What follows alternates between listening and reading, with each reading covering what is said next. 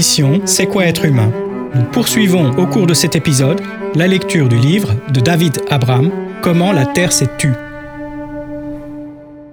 Lors de l'épisode précédent, nous avons entendu et peut-être aussi humé, touché et vu comment l'auteur est parvenu à comprendre au travers d'un voyage d'études anthropologiques comment l'homme peut participer à l'intelligence non humaine qui peuple notre monde. Nous avons tenté également d'aborder la phénoménologie de Merleau-Ponty et la manière dont cette philosophie nous permet d'aborder le monde physique à travers nos sens avec une bien plus grande subtilité. Nos yeux, nos oreilles, notre peau sont autant de canaux par lesquels nous procédons à un échange permanent avec le monde.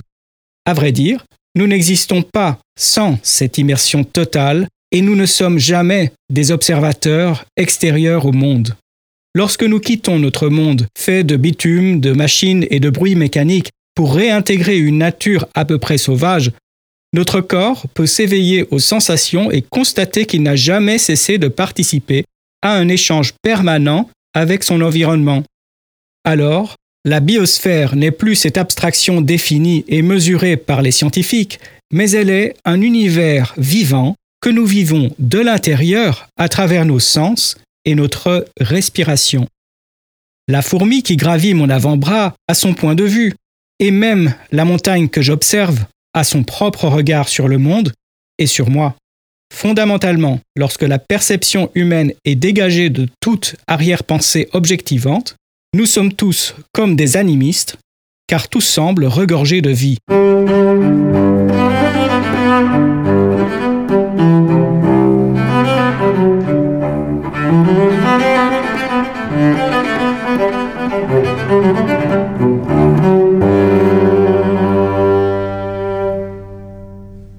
Les vues de Merleau-Ponty étaient étonnamment proches de celles des peuples premiers. Si ma main peut sentir l'écorce d'un arbre, c'est que cette main peut être touchée et sentie par l'arbre. Si une véritable éthique écologique peut naître un jour, ce sera par une empathie sensorielle entre les humains et la terre vivante. Aussi par un langage qui permet une telle empathie. Le langage naît d'un corps en mouvement. Ce n'est pas un répertoire mental que nous sommes censés emmagasiner. Les gestes sont la racine première de la parole et cette dernière ne se détache jamais complètement de son substrat sensoriel. Pourtant, la philosophie occidentale, depuis Aristote et surtout depuis Descartes, a nié cela pour pouvoir affirmer la particularité linguistique de l'homme. Cela était particulièrement nécessaire pour l'essor de la science moderne, qui objectivait le monde jusqu'à nier qu'un animal qui hurlait souffrait alors qu'on opérait sur lui une vivisection. N'est-ce pas justement dans un cri que l'on reconnaît une forme de langage? Et lorsque le vent souffle ou que le tumulte d'un torrent nous assourdit, n'y a-t-il pas quelque chose en nous qui sent qu'on lui parle? En fin de compte, les langues des hommes font écho au langage du monde qui nous parle. Si cela est vrai, pourquoi n'est-ce pas notre expérience quotidienne à nous modernes Sont-ce uniquement des inventions des primitifs ou des fondateurs de la phénoménologie? C'est que le langage peut se retourner contre lui-même. Le discours de la modernité et le langage des machines nous rendent sourds au bourdonnement du monde plus qu'humain. Comment cela est-il advenu?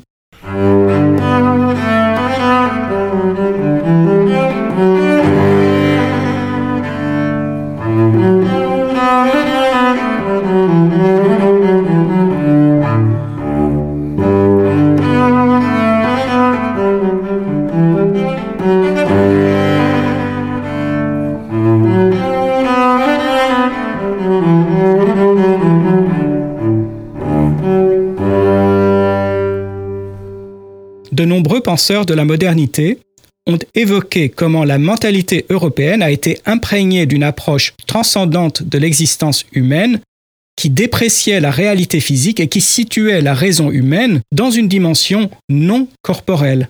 Cela permet de cerner le rapport problématique avec la nature, mais d'où vient cette propension particulière? Pour répondre à cette question, tournons-nous vers une époque reculée où l'alphabet phonétique fut inventé.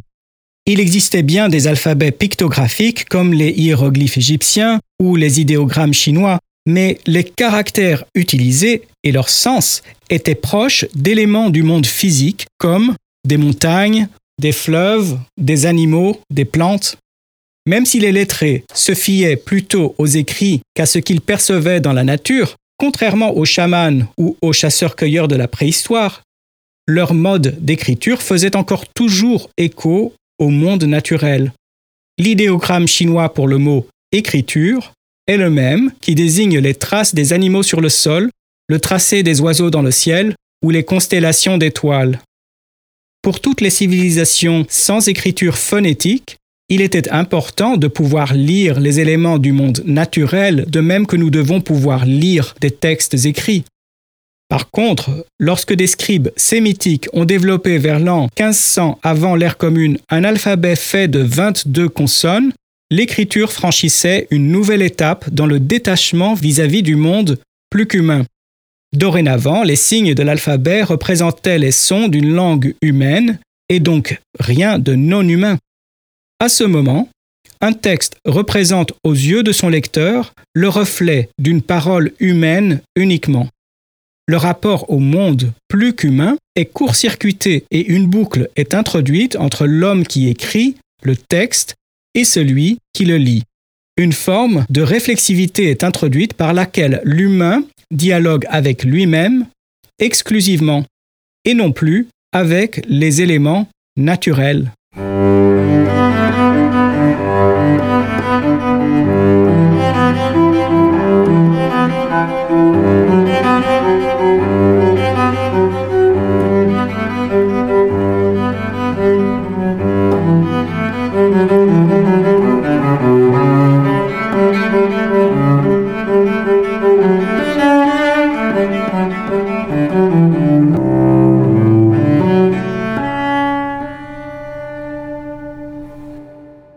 Scribes hébreux ont été les premiers à faire un usage sacré de l'écriture phonétique.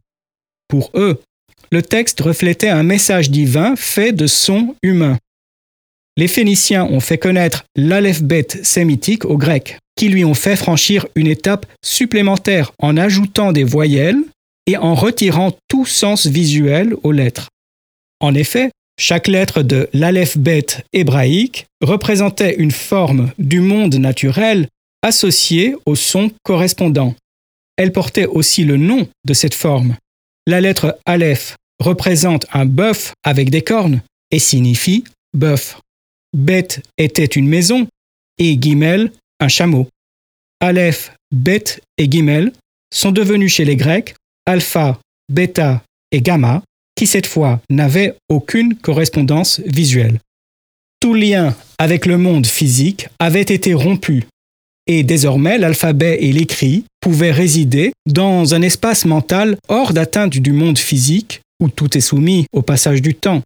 Socrate ne savait pas lire, mais son mode de raisonnement était profondément influencé par une culture où l'écrit avait déjà commencé à modifier le rapport au monde. Il choquait ses interlocuteurs en leur demandant de définir des concepts comme la vertu ou la justice. Venant d'une culture orale, il ne savait que réciter de nombreux exemples où ces concepts étaient représentés par les figures de la mythologie grecque. Or Socrate les narguait en affirmant que des exemples multiples ne pouvaient pas remplacer une définition unique. Des exemples sont liés à des situations spécifiques et concrètes, Or Socrate situait la vérité dans un monde d'idées, à l'écart du monde physique et hors de la temporalité.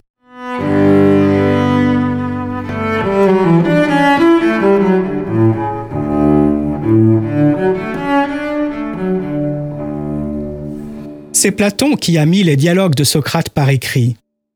Il fut le premier auteur qui créa à lui seul un aussi grand corpus littéraire. Malgré cela, il rappelle occasionnellement que l'écriture pourrait affaiblir la mémoire puisque les lecteurs n'auraient plus besoin d'apprendre par cœur, comme les récitants de la culture orale. Par contre, il n'est plus question de lire les éléments du paysage naturel ou d'écouter parler les animaux et les plantes, comme le faisaient les peuples animistes. Les hymnes d'Homère, à l'origine récités par des conteurs qui ne connaissaient pas l'écriture, chantaient encore un monde naturel plein de magie et de signes mystérieux. Quelle différence avec Socrate et Platon? Encore récemment, on pouvait trouver, par exemple en Serbie, des conteurs dont les poèmes avaient le rythme et le style littéraire des hymnes homériques. Cette forme particulière se prêtait très bien à la mémorisation. Chez les peuples animistes, on enseigne et on mémorise un savoir à la fois pratique et mythologique par des chants et des récits dont la mélodie et le contenu évoquent des émotions et sont ressentis de manière sensorielle et physique. Le savoir est donc intimement lié au corps et au vécu quotidien. Chez les Grecs, on a vu apparaître un savoir désincarné qui répond à une éthique selon laquelle le monde corruptible ne saurait être le réceptacle de la vérité.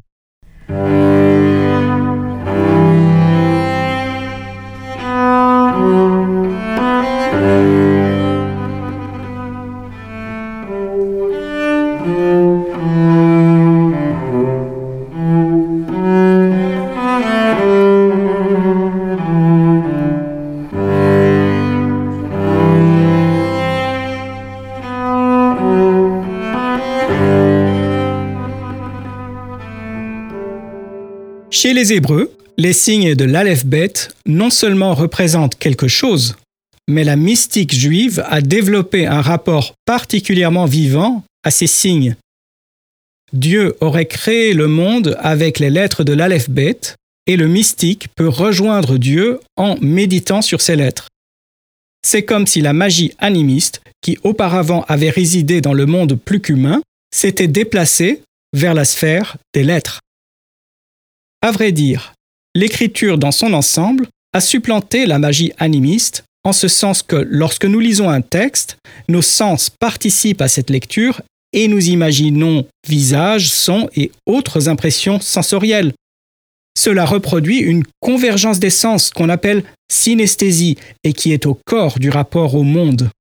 C'est comme si notre corps était un circuit ouvert qui, à travers les différents sens, se relie aux objets du monde en dehors de nous-mêmes et trouve une cohérence de tous les sens dans ces objets.